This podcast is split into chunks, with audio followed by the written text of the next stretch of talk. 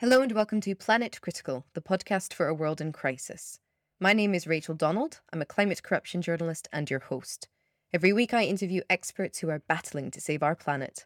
My guests are scientists, politicians, academics, journalists, and activists. They explain the complexities of the energy, economic, ecological, and political crises that we face today, revealing what's really going on and what they think needs to be done. This is a critical time for our planet. It demands critical thinking. Go to planetcritical.com to learn more and subscribe. This week, I spoke with Phoebe Barnard. Phoebe is a climate scientist who has worked across very many sectors of the climate problem, from biology to women's leadership in the global south. She's also the co founder of the Stable Planet Alliance, a group that is investigating uh, overpopulation and hyperconsumption. They're currently working on a paper that will be submitted to the United Nations uh, they're looking at developing top down policy plans and also bottom up grassroots organization. Now, it struck me just before jumping on the call with Phoebe that actually I hadn't talked about population on the show yet. And that seems unfathomable. Planet Critical has been running in its current form for about nine months. Uh, so, how is it that the population question has not yet come up? Well, it's a very divisive question. It's a very emotional question. It's a very historical question with roots in eugenics and racism and these things that we absolutely cannot ignore. And yet, Phoebe says we have to take those concerns very seriously, but we also have to take the problem of overpopulation very, very seriously.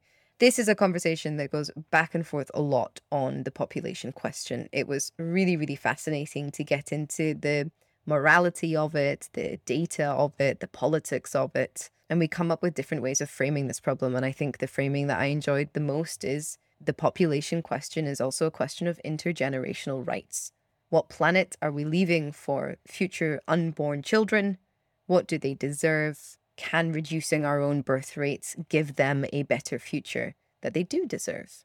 I hope you all enjoy this episode. There's a lot of meat in it, and it certainly ponders a lot of questions. If you do enjoy it, please share it far and wide. If you're loving the show, support Planet Critical with a paid subscription at planetcritical.com or on Patreon. And a huge thank you to the Planet Critical community who keep this project going. Phoebe, it's such a pleasure to have you on Planet Critical. Thank you for joining me on the show. Such a pleasure. You've had amazing guests. Um, I privileged to be even in in regarded as remotely in that camp. Thank you.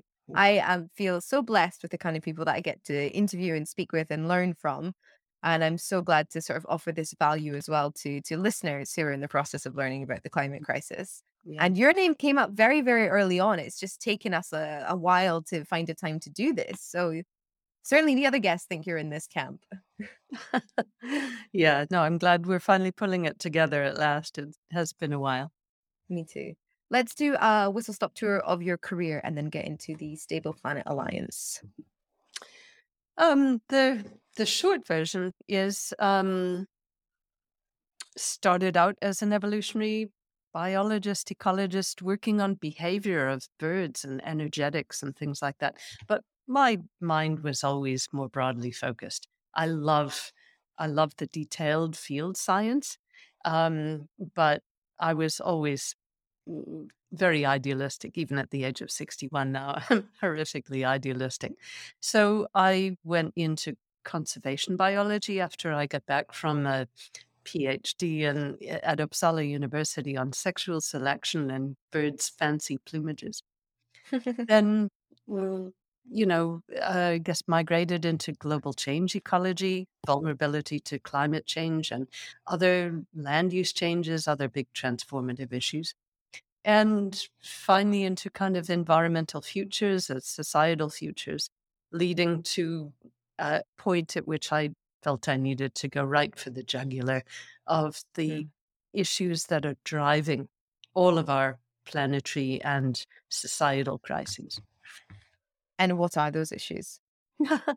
I, I felt that, you know, with everything I'd been doing throughout my whole life, breaking my back and my whole team's back, working really long hours a day and achieving some good things, but uh, that that they were so ephemeral in mm. fleeting successes unless we could go right to the problem of human impact on the planet. Mm-hmm. And looking at it, I realized that that's um, a couple of really basic biological things are our numbers and our uh, propensity to want to have it all, to consume a lot. So it's population and consumption.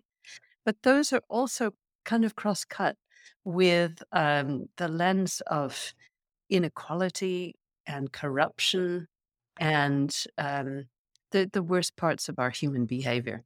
So I decided eventually, after working on biodiversity and climate change in government with one foot in academia for much of my career in Africa, that I would come back to the USA uh, after 38 years away and get stuck into humans and our bottom line issues of our impact on the planet. Crazy thing, you know, really, really unwise, probably, but I felt, you know, at this time in my life, I need to do it. And I'm also, you know, old enough and struppy enough that I can wade into the center of a debate and not feel timid about it. Mm, good for you. How interesting, how important that is, I suppose, given the kind of political actors and deniers and all the skeptics that we're up against in terms of trying to dismantle the power vacuum and do something. Yeah, and it's ironic because I grew up as a very, um, I don't know, easily wounded uh, child who found it hard to take constructive criticism, never mind destructive criticism. So over the years, I've had to grow a thicker skin. Mm. You know, I didn't start out that way. So, did you found the Stable Planet Alliance then upon your return to the USA to deal with these issues of overpopulation and hyperconsumption? I co founded Stable Planet Alliance uh, with two men who uh, wanted to make things happen, but recognized that they, you know, couldn't themselves do it. Uh, those were Chris Tucker, the chairman of the American Geographical Society, who had written a book called Planet of Three Billion. Okay. Um, really interesting geographer, uh, political scientist, spatial data geek, and a man called Peter Fiekowsky, who is a, a MIT trained physicist and a serial entrepreneur uh, from Silicon Valley, who is sure. deeply committed to the future of humankind.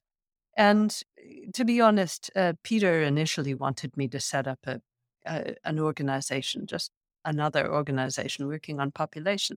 And I said, no, I'm not going to do it. Population needs to be spoken about in the same breath as hyperconsumption, or it won't get anywhere. And, you know, also there are many good existing population organizations out there. And in the current climate, especially in the USA, uh, sometimes they're struggling, but they've, without exception, understood the need to embrace hyperconsumption. So I said to Peter and also to Chris, I'm not going to start a population organization, but what I will do, if you know this, if if um, I can persuade you of this, is start a global coalition of like-minded groups working on the economy, hyperconsumption, population, women's leadership, women's voices, and bring these issues of population and hyperconsumption together and let all the people who have not been speaking up about the issue, i.e., women around the world, and especially women of the global south, have their voice. So, Stable Planet Alliance was born um, officially only about eight months ago, right. Uh, and uh, as a global coalition. And Girl Planet Earth which is a project now of Stable Planet Alliance, was born as a global plat- uh, platform for women around the world to speak up on those issues in their own voices and their own words. Why the focus on women? Why is that important when thinking about a stable planet? Two things I want to say about that. One, women have been unheard mostly uh, particularly women that are not of privilege, but are coming from around the world from different cultures, different faith communities, different professions, and have strong opinions about what they want to do with their lives and how they want to be empowered to to uh, how they are taking power to live their lives as they wish, um, and their observations about the state of our planet. And uh, that we need to lead off with that. Women's leadership has always been really important to me, but especially in the last 10 years, and particularly in the last six years, since I was fortunate enough to be asked to go on a Women in STEM leadership course to Antarctica um, with the Homeward Bound Project. But the second thing is, I guess, although we're leading off with women's voices, it's really clear, I think, to most of us that men, frankly, in the economic machine that we all are constrained by currently, men have been a significant part of the problem, but they also need to be a big part of the solution. So, getting men talking about what's important in life, what their measures of success are, how they identify what status or wealth means to them. You know, in many parts of the world, wealth is still defined by the number of wives and children you have. So just Mm. getting men talking is really important too. And as Chris Tucker said to me when we first started talking, after our uh, paper, World Scientists Warning of a Climate Emergency, um, and he said, Wow, you guys mentioned the P word of population. Scientists don't often do that. You know, thank you. Here's my book. Um, uh, he, he said to me at that stage, You know, a big part of the issue is just getting people talking. And I thought, Well, I've been doing that most of my career. I can do that. Let me get stuck into it because my co authors of that paper, you know, all amazing men in their own right, but all white men in academia, none of whom had worked in the developing world, they weren't going to deal with these issues. So let me step up to the plate, and now's my time. Mm. I think it's a very important thing to always remember about the patriarchy is that it hurts men as much as it hurts women. Hmm. Uh, because the problem is you know, class and inequality and all of these permutations. Yeah. Um, however, it does seem I really want to get into this population and consumption thing because I was thinking about this actually before we jumped on the call. We have not had the P word on Planet Critical in the year whatever that uh, it's been running. I have not discussed population with anybody. Um, and it seems that there is a distinct fear in the scientific community to engage with this topic because of, you know, the very recent history of eugenics in Western colonial history. Um, and it also seems to me that, you know, the difference is that uh, population in cannot be part of the problem in and of itself because it is because of the difference in consumption levels in different populations around the world, depending on what resources and energy and wealth that we have access to. Yeah, precisely. And and there's been an absolutely horrific history, but that doesn't give us a free pass to ignore it and hope that the problem will go away. And instead of engaging honestly and, you know, bravely on the issue, people have been content to just kind of turn on each other and um, and finger point and bicker. And we don't have time for that. You know as well as I do, Rome is burning, and we've got to just figure it out.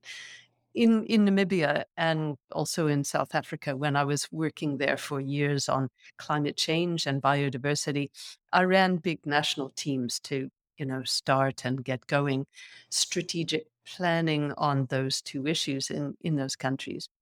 And I got known as the, you know, the the woman who would metaphorically lock people in a room with a box, a set of boxes of pizzas, and say, "You've got to sort this out. Come up with a solution. Come up with a matrix of, you know, what you're going to do by when, who's going to lead it, and you know, here are the pizzas. I'll let you out when you've solved it." And I guess I'm sort of taking that approach here. We don't have the luxury of saying, first we'll treat hyperconsumption and then we'll treat population.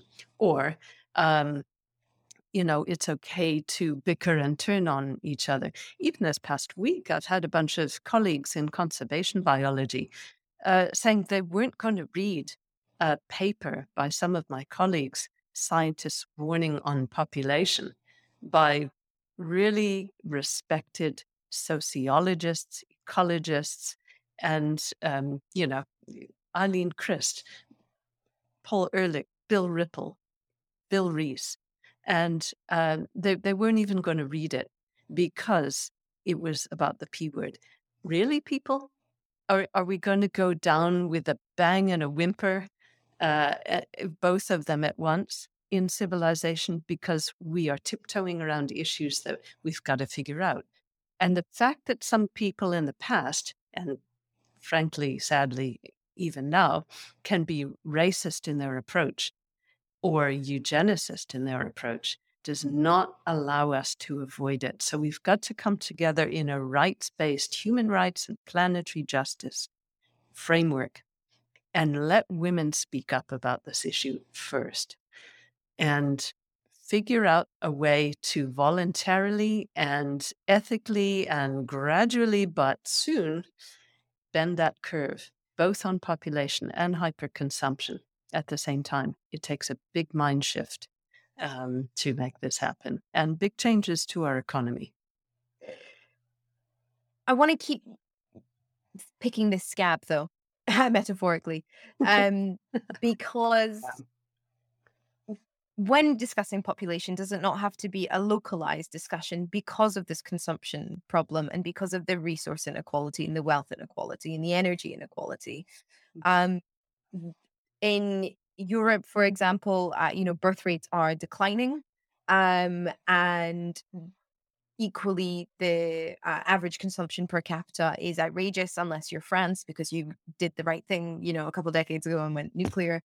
Um, so the population of the UK versus the population of Namibia and the growth or decline of birth rates, it's it's going to have a different effect on the planet, surely. Um, and so are these conversations and these papers that are being written using the P word about population, are they focusing on these localized issues or are, is it talking about the sort of generalized uh, global issue of population? And is that fair? I mean, surely the people who are concerned about bringing population into the debate have good reason for their concerns. It depends who's writing it. Some people are really Mm. mindful, thoughtful, well grounded in reality of the issues, and they're talking about it appropriately. And I think that the paper that just came out, led by Eileen Crist, um, is a good example of that. Not everybody is talking that way.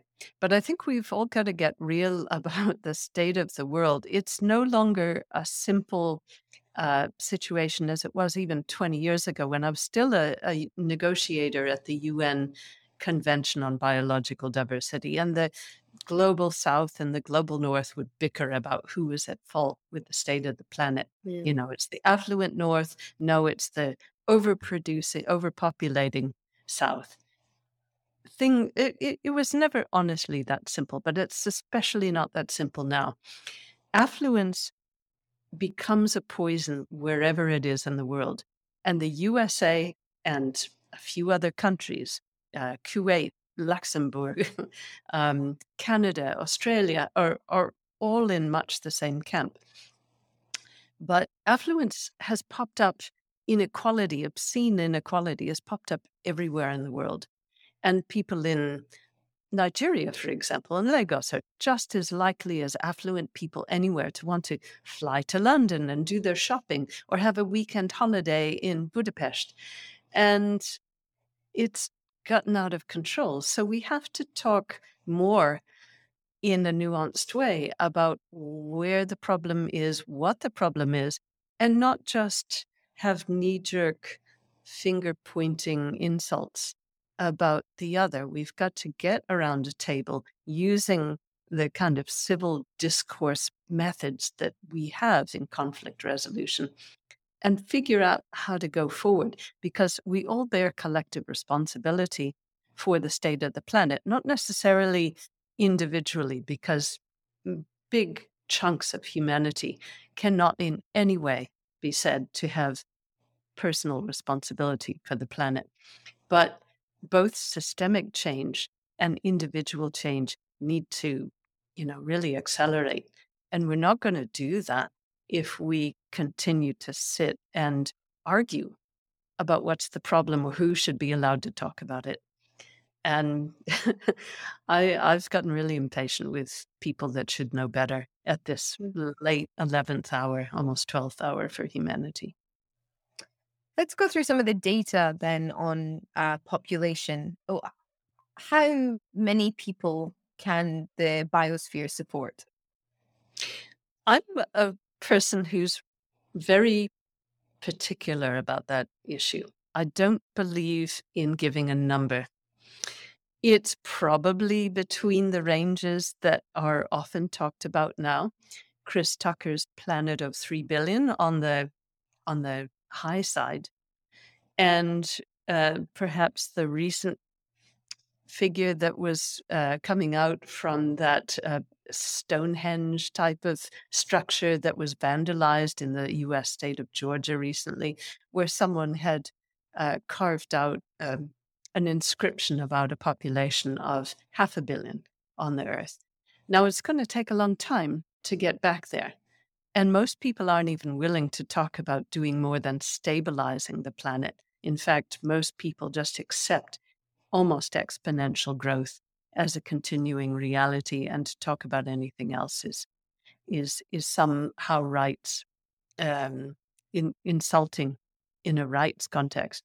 But we're not thinking about intergenerational rights when we have these discussions. Mm. Um, and and maybe I'll get onto that in a second.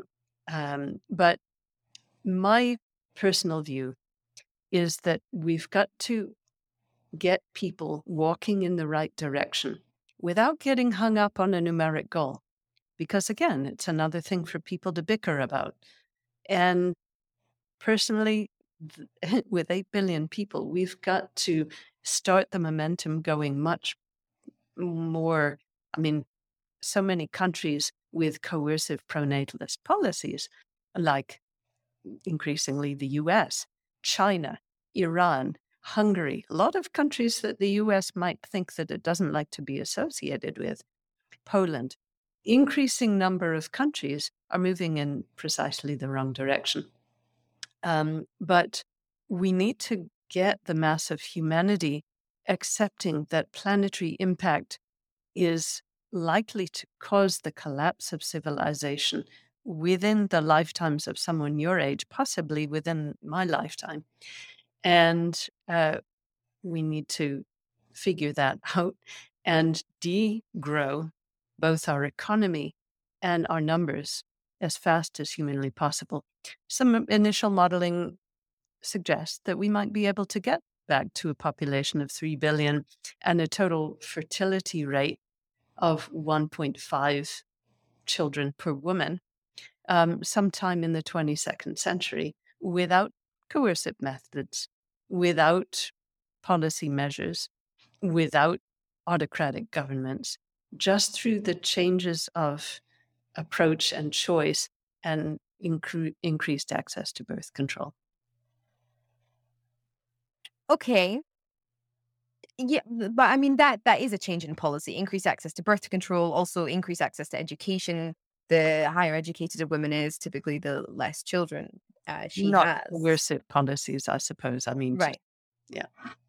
Because there is a there is a huge difference between four billion and three billion. I'm not a mathematician. I can't do that percentage, uh, but a Yeah. lot. Uh, It's a te- it's actually a terrifying difference. Um, it is absolutely. Uh, yeah. and and uh, Yale, you know the Yale 360 program. There, there's been a very good recent article. I can't remember the authors, just in the past week or two, talking about simply um, uh, reducing the number of unwanted pregnancies will have a significant impact on climate and by extension on biodiversity loss, on plastics pollution, on all of our societal pressures and crises. So Mm. I guess, you know, as David Attenborough and other people have observed over the years, either we figure out a way to do this voluntarily and mindfully and within a rights based structure, or we let nature do it for us, or perhaps autocracies do it for us. And there will be misery and chaos all around. So the choice is ours. What does a right based structure for reducing population look like, though? I, I- like uh, increased access to birth control, sure, but that's still Yeah. you know the autonomous choice of people. Of you know, um, people can be on birth control for ten years and then decide to have seven children.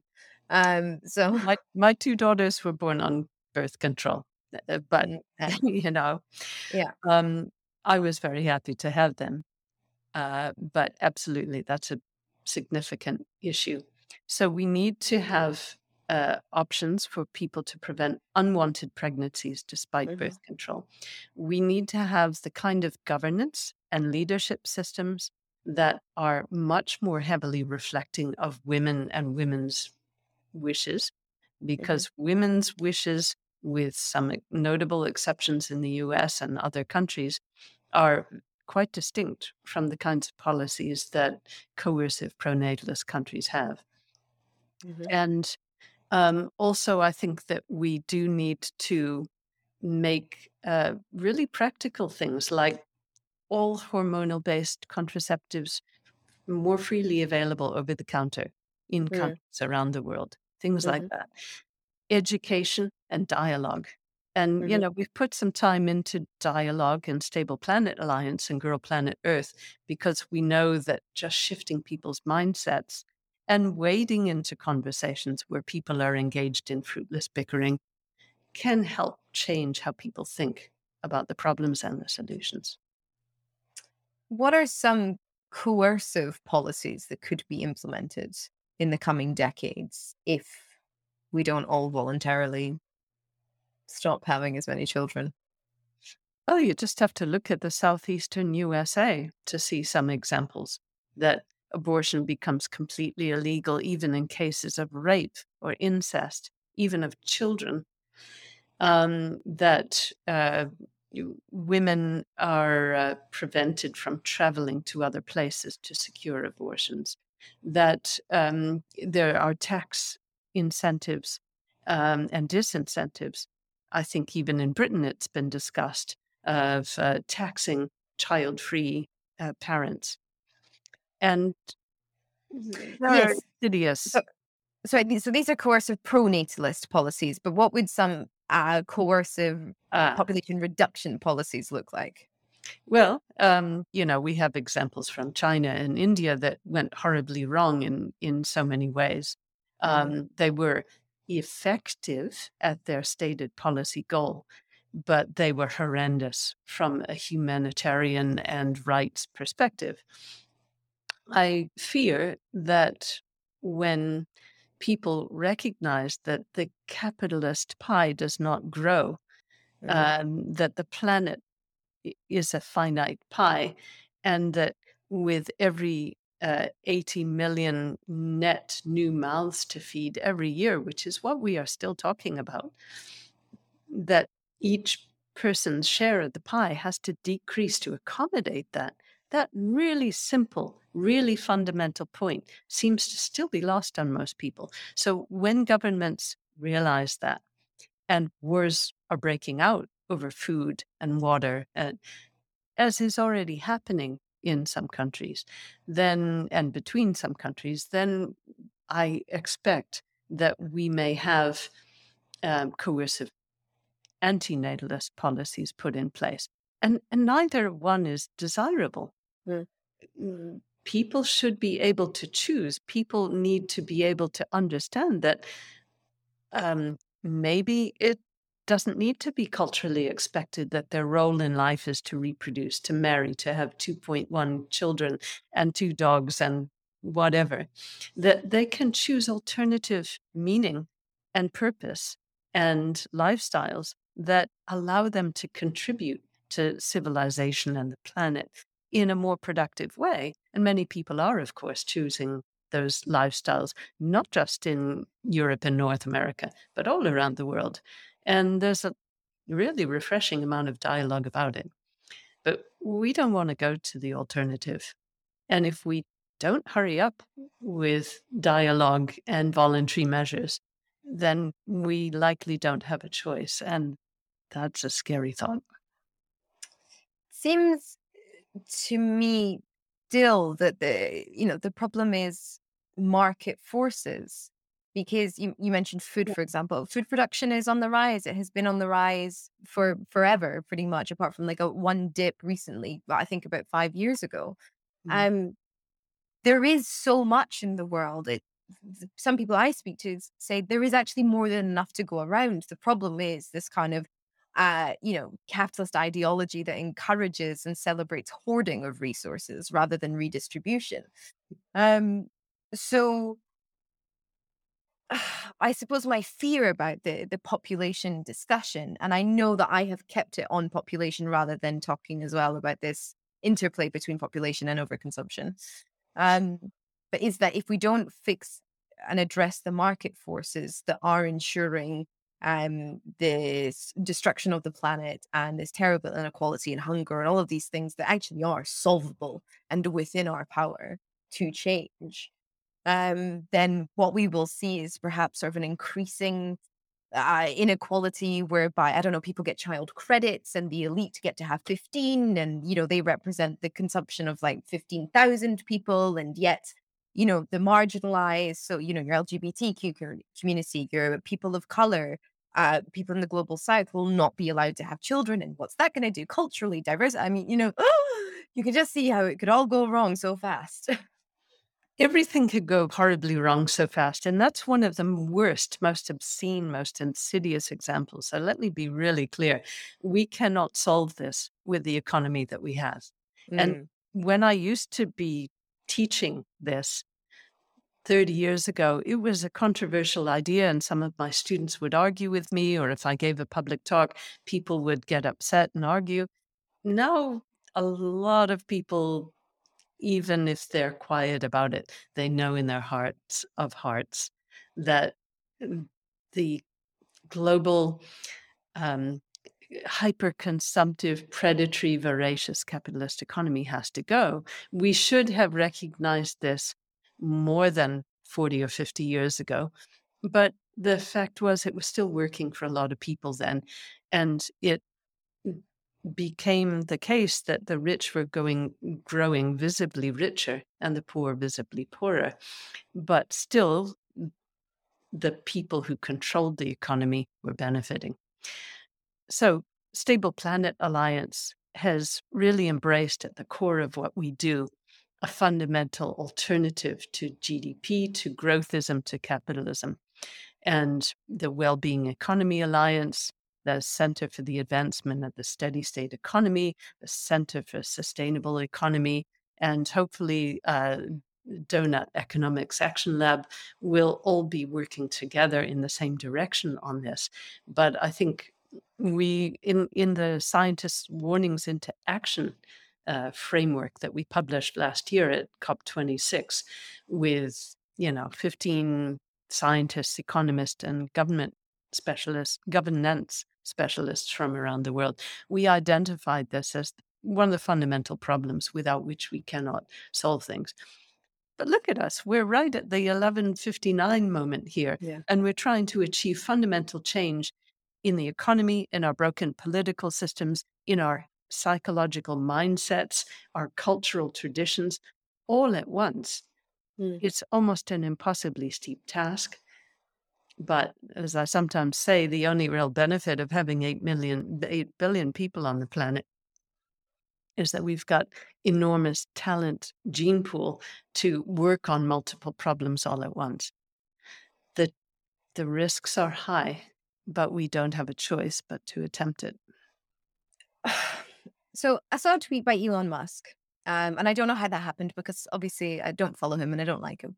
Um, but he uh you know he like had his nth child recently or you know at this mm. um, had a whole bunch of children with two different women around about the same time last year or something mm. um and he was tweeting about the fact that the biggest crisis in his perspective is population but the other way that yeah. we're underpopulating the world and that we all need to do our best to continue populating the planet with more and more people um why do some people think that? What is their argument for that? Do you know? They're in bubbles of privilege. It's hard to it's hard to come up with any uh, alternative you know explanation for that they're in terrible bubbles of privilege. And of course, he likes being provocative. Mm. And people who are somewhere on the spectrum sometimes have an easier time saying what they think needs to be said. Um, I understand there's been some uh, discussion uh, between Greta Thunberg uh, relating uh, and maybe and Elon Musk, but certainly relating to Elon Musk. Okay. He, of course, you know, is easily accused of just wanting to build enormous numbers of passengers to go to Mars. But I, I honestly think it's that. I think that's just a kind of cheap shot. Um, many people of privilege uh, have enormous blind spots and don't see them as offensive, deeply unethical, um, completely contrary to what they may be doing for good in another sphere, like trying to transform the global transportation fleet. Like I would agree that Musk has done some good on that. But um, yeah, part of our problem is trying to identify and talk through our blind spots. I don't have any hope that Elon Musk will be interested in engaging in that. But fortunately, quite a few other wealthy men are engaging in that. And that holds some hope for the future. But ultimately, the people that benefit from capitalism are not really interested in exploring how to change that, even when you point out that, like everything else, things are not binary about the economy. It's not either capitalism or communism. There's a lot of good um, uh, middle ground options. And I've been fortunate to live in Sweden and uh, see how it really benefits the community and the public good without destroying the planet and eroding people's autonomy and integrity and pride and food security, etc. What is the uh, consumption per capita in Sweden? Do you know off the top of your head? I don't know in the top of my head. It it's it's a it's a high consuming country, so don't Yeah. get me wrong. It's not the solution for everyone to live the way Swedes do. A big chunk of their consumption, however, is related to the climate they, they inhabit. And. I think we have to understand that as the tropics become so risky for people and hundreds of millions of climate migrants are moving around the world, um, that this is going to pose a huge challenge for our goals to reduce hyperconsumption. I was working on climate migration before I started um, uh, the Stable Planet Alliance. And, you know, for me, that's a very stark um, metric for Mm. how we must choose the kinds of humans that we want to be, either as communities that are on, you know, likely to receive climate migrants, we can either be welcoming and prepared and have integration services such as I experienced as a short term immigrant to Canada when I was studying there, um, and also in Namibia and South Africa and so on. You, you can either welcome migrants or you can be reactive and xenophobic and violent and chaos and anarchy result. So, which is it going to be? You know, are we going to choose to be the best kind of humans that we can be or the worst? Yeah. I mean, I think when you put it like that to communities, obviously they would want to choose the best. But the problem is that the best for some people is not the best for others, right? And mm, typically, people with access to powerful spaces and access to the buttons and the levers um, are now making decisions for themselves rather than for the public that they serve. That is so evident in terms of Boris and Trump and Putin and all of these other sort of despots, um, male despots around the world, uh, leading us further and further and further into crisis. Um, and this was something I wanted to kind of get into as well. The the questions that the Stable Planet Alliance are seem to be um, asking and probing are fundamentally ideological. It seems so. how is it that you, how are you interplay, uh, interpolating science and data and scientific method with um, ideological questions? How are you approaching these ideologies using science? As a scientist, I am really committed to the principle of evidence based uh, public policy. I've been working in that space for a long time. But fundamentally, we've run out of time, I think, to be, you know, optimally evidence based. We have a situation now where in the next seven and a half years, we have to make fundamental transformative change to keep a stable planet, a stable climate, and even a stable society or civilization. And therefore, I think that the that, that we're probably going to end up going the way of what we had done, what we had uh, produced 20 years ago. I was a board member of the Millennium Ecosystem Assessment, which had up until then, and I think probably still is, the biggest uh, global assessment of the status and trends of ecosystems and their ability to support human nature, human mm-hmm. economy, human well being. And there were four scenarios that we produced. And one was essentially a business as usual and command and control um, scenario. Uh, and there were a couple of others, but the one that stood out to all of the community involved, and there were about 1,600 people involved in, in that assessment. Uh, the, the one that stood out as being the most compatible with a sustainable future civilization was um, about local experimentation with better ways of living. So I do find that experiments like the transition towns movement, um, other kinds of relocalization or um, alternative economy approaches to life are important experiments. It doesn't necessarily mean that there will be they will be the ones that um, you know take uh, take root, build traction, and become the basis for future civilizations. I'm sure that about 20 years ago we saw the peak of multilateralism and you know the kind of big, short lived, fatal experiment in globalization. And uh, so we'll probably see a much more varied world again, which, as a biodiversity scientist, I'm happy about both natural diversity, cultural, and and sociological diversity, I suppose. Mm-hmm. Mm-hmm. I don't know, in answer to your question, how do we put evidence based and ideological things together. Mm. There's not much precedent for it, really. We're winging it as we go along, trying to get public policy shifts from the top down and trying to get public perception shifts from the bottom up with grassroots dialogue. And our goals may be difficult to achieve with that two part approach.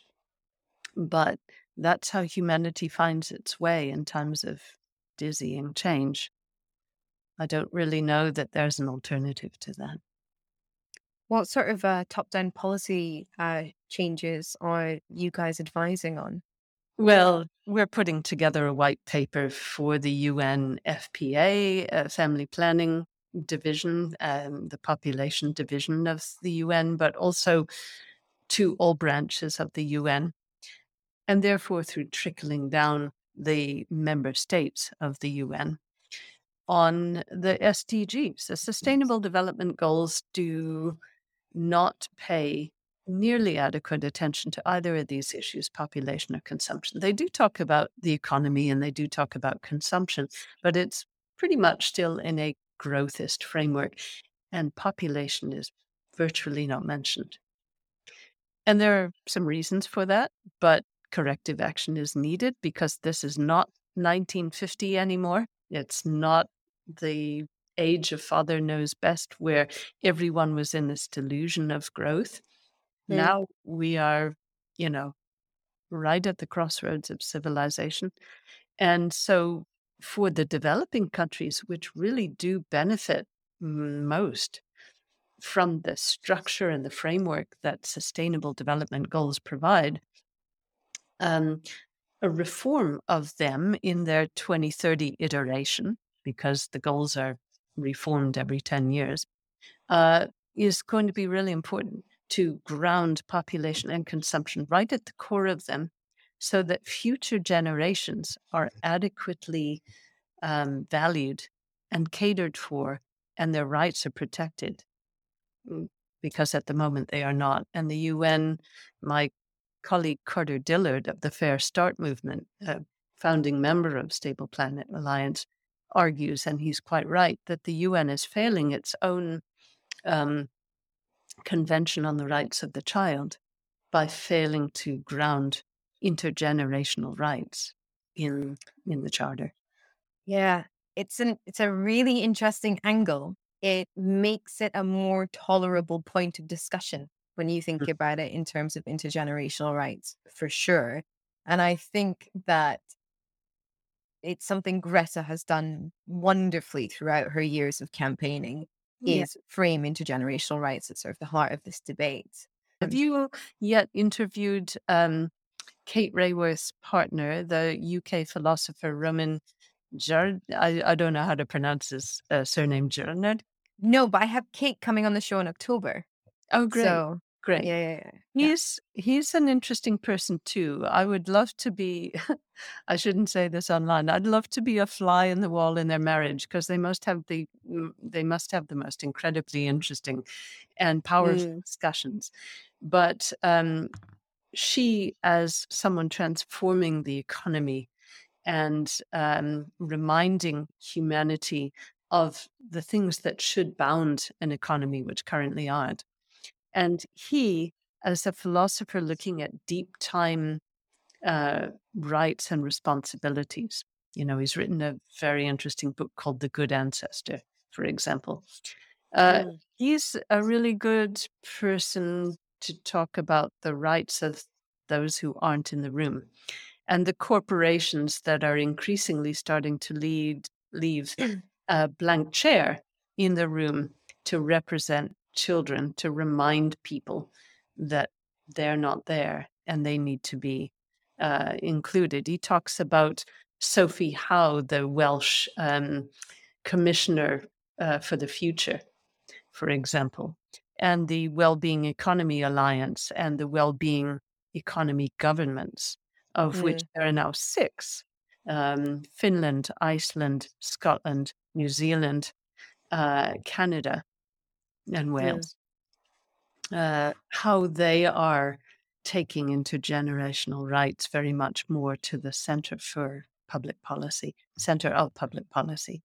So, you know, these are the kinds of top down policies that I think we do need to engage in for the survival of humanity, for the survival of millions of other species on this planet, and for the thriving of humanity. You know, if we are optimistic enough, and sometimes I still am, to feel that humanity can not only survive, but will thrive and flourish in the future, then I think we have to understand the tension uh, that is helpful between bottom up grassroots action and top down public policy reforms.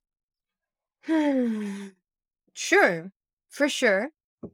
I suppose I'm. ob- I obviously agree. I suppose uh, immediately what I'm thinking of is my own personal obsession at the moment, which is power. Yeah. Um, power dynamics, power vacuums, where power is held. Mm, Um, how to split power, how to create different kinds of power, and I suppose how to share power, I hope. how to share power, how to rip it away. um, and I suppose one of the things I fear um, now with everyone I speak to uh, in all walks of life, not just on this podcast, but is that the question of power is so fundamentally difficult Mm. to address. How do you wrestle back control and power from people who are despotic and authoritarian, uh, autocratic, even under the guise of, of democracy. Um, how do you wrestle back power? Uh, it seems nigh on impossible. And so I fear that almost everything, every other conversation um, is almost not a distraction, but we are busying ourselves, the good people of the world, we are busying ourselves trying to figure out what to do. And until we figure out that problem of power, it really doesn't matter, actually, does it? Because I mean, we could, uh, you know, you you could draft a fantastic document uh, explaining how everybody needs to have one and a half or one child, or I'm still not sure how those yeah. like point fives and point ones work. um, yeah, but you know, we could do that. We could speak to the UN. We could, you know, there's so many things that we could, um, you know, stop subs. Say you have to stop subsidizing fossil. You have to do this. You have to. We know what needs to happen, and the problem is that power is standing in the way. Yeah, absolutely right. And there's no worse thing to try and dismantle in the space of, uh, you know, a decade or two than global capitalism. Yeah. I agree with you. It's a fundamentally important point. And of course, we all hope that more of the hyper affluent, which is not always the same as the powerful, uh, can mm. be persuaded to relinquish power, to share power, to share affluence. Um, you will have heard that Warren Buffett, for example, is talking about giving away the virtually the full sum of his wealth to every child in the world. Right. And, you know, that that's a pretty significant thing. And when I, he's dead, though, yeah, yeah, yeah, yeah. yeah. When, when he's dead, and by that time, the pie of his wealth will be that much smaller. Mm. Um, but obviously, easy easiest is to get the powerful and the affluent to relinquish their power and wealth. But failing that, um, I I'm still a little bit too attached to that cartoon where there's a cliff and a platform, almost like a gangplank. And out at the far end of the gangplank is a man pontificating, a politician.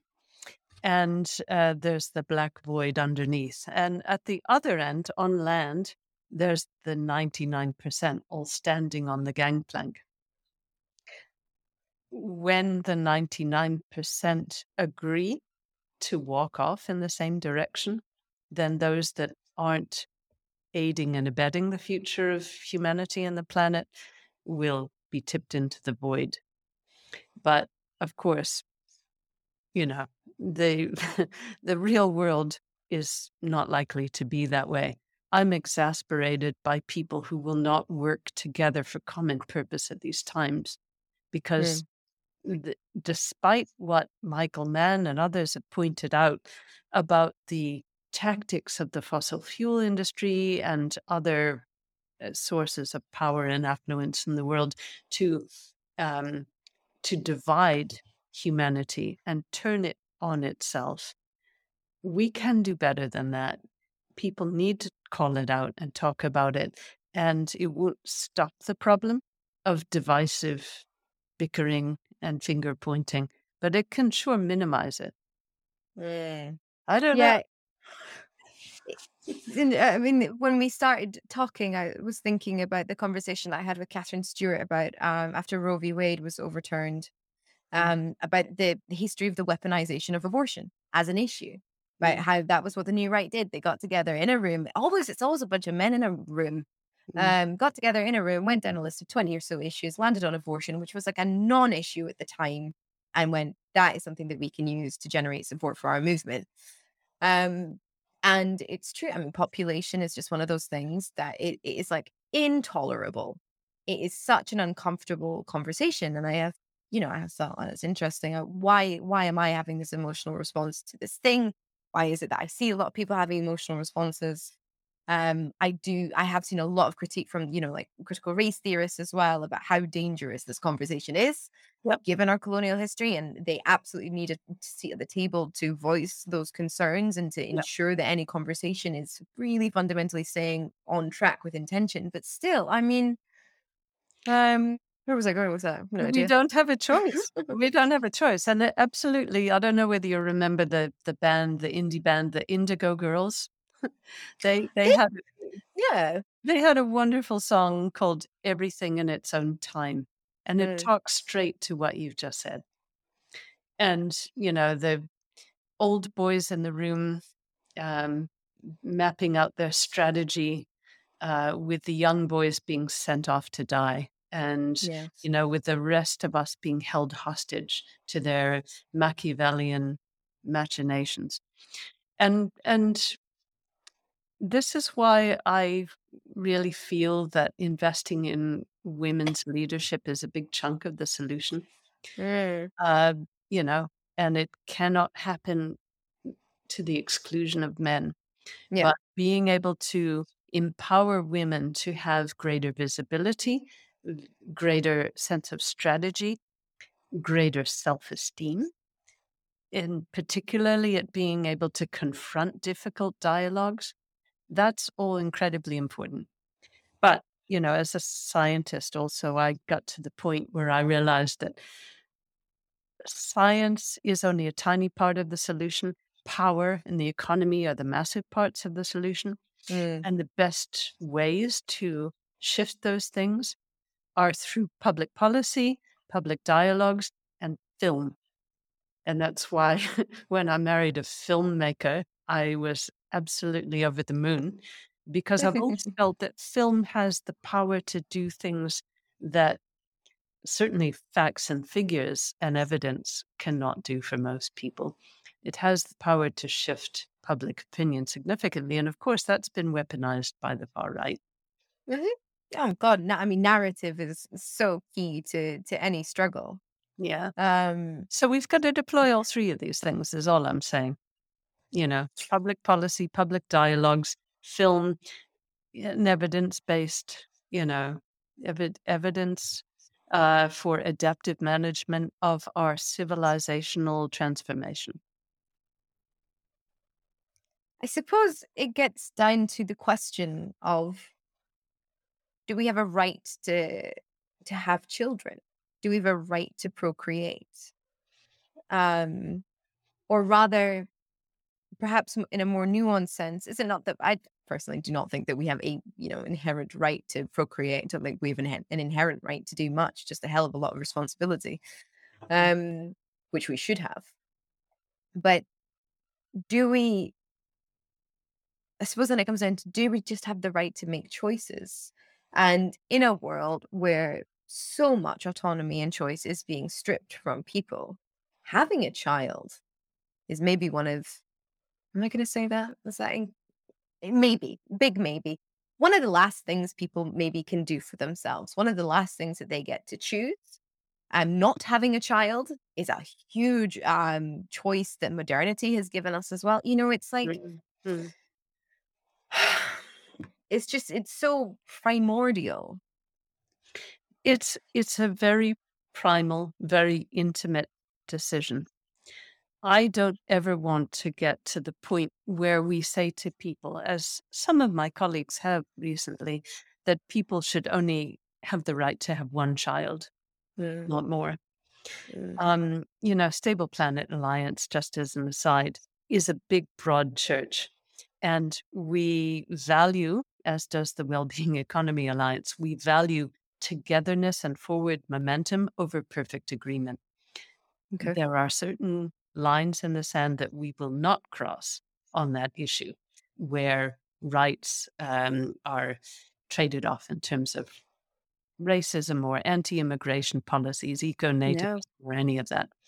But uh, nonetheless, we do disagree a little bit on the on the point of what these times call us to do.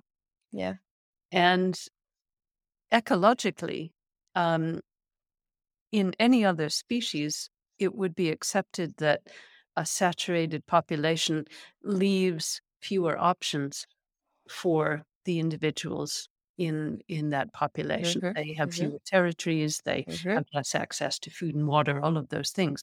And we Mhm. think that we humans are exempt from that in some way. Mm. I do not want to see any kind of coercion either way, but the nature of our overpopulation, and I use that word very rarely, almost makes it inevitable that uh, autocratic policies or coercion of different kinds will happen.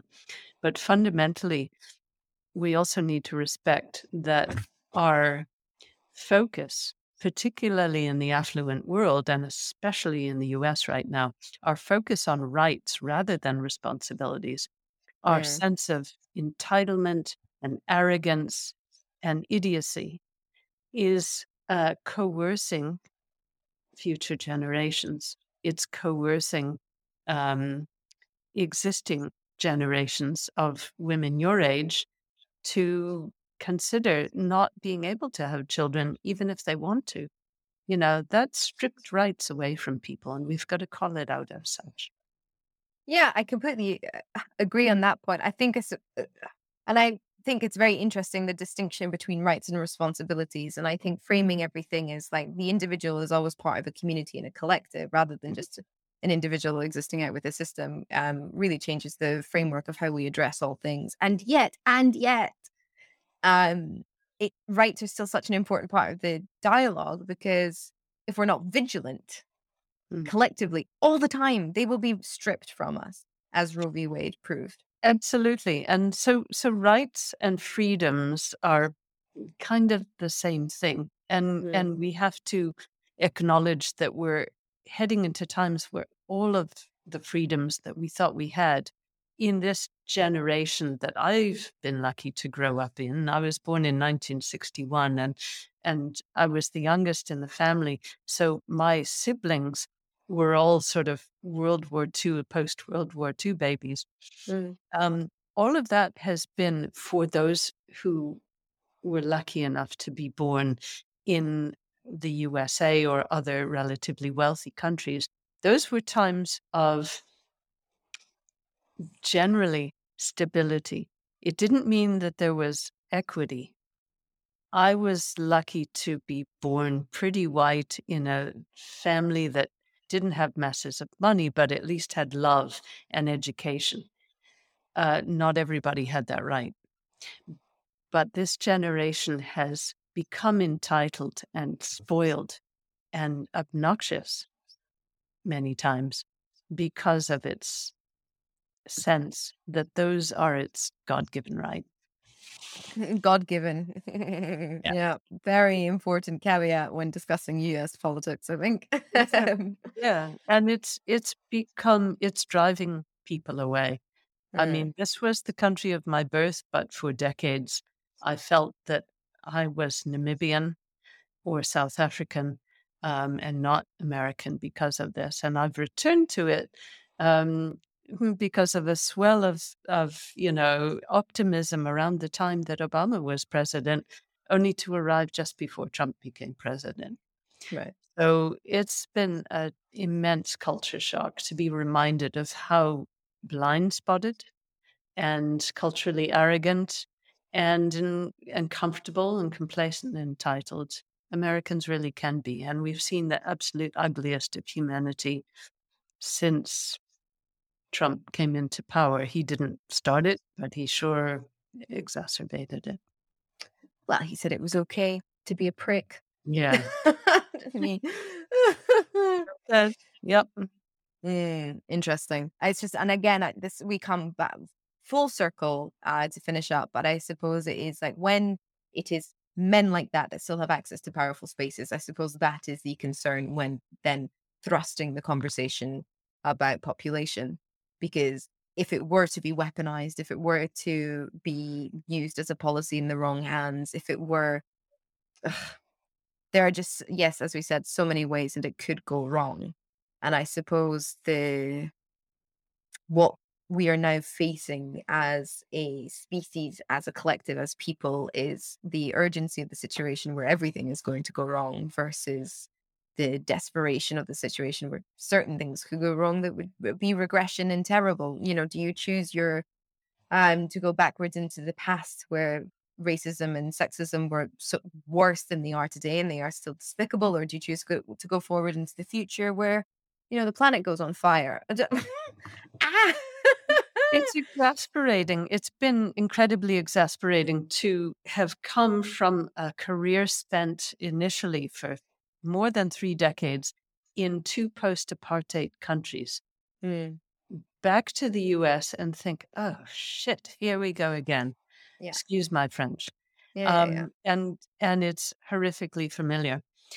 Mm. But um, I I do think that we've got almost an impossible set of tasks. So this really is an all hands on deck moment for those people who are determined to find a better civilization in the future. And that's a minority of people.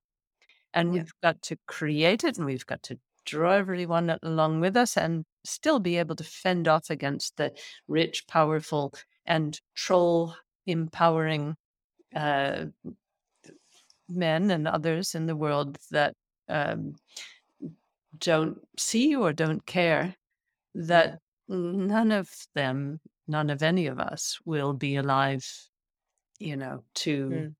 to be able to enjoy a better world.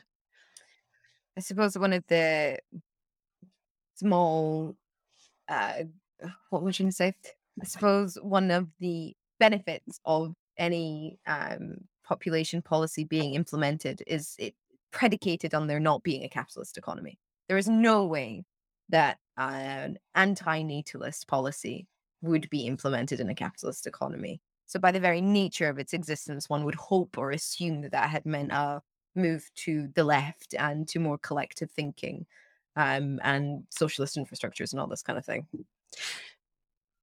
I'm a believer in social democracies, but my filmmaker husband, who is a consummate philosopher, always says to me, You can't fix the race car while it's driving. And yet we cannot pull the whole global economy into the pit stop to tinker with it. We've mm. got to figure out how to get there from here mm. while it's moving. And that means, I realize belatedly to my dismay, it realize it, it it means that unless we wish to have um, anarchy and chaos for some decades across much of the world, then we are going to have to start from capitalism and reform it and figure out how to make it into something more approaching a, a kind of eco social democracy to make that work. And different countries will do it in different ways, and that's okay. Yeah. We probably have to let go of real elephants and and um, albatrosses in the room, like the World Trade Organization, to make yeah. it happen. Yeah. Which takes us back to power. right. Yep. Yeah. Can't and endlessly, endlessly circular. Phoebe, uh, book? I uh, am I gonna am I gonna write a book? Yeah, about this. Uh, what a nonfiction about power? yeah. Move over, uh, Michel Foucault. Um, um, I am thinking about doing um, a long form investigation into carbon, where the focus on carbon came from. I find it odd and suspicious um, that one greenhouse gas was picked and all of the marketing was done around that. I'm uh. making a film with my husband and a team uh, the moment on climate restoration. And mm. that's mm. very much a film that's taking place within the capitalist economy as we currently know it. But I'm trying to imagine it moving beyond that. And mm. that's a whole nother topic that we won't get into. But I, I hear you on this.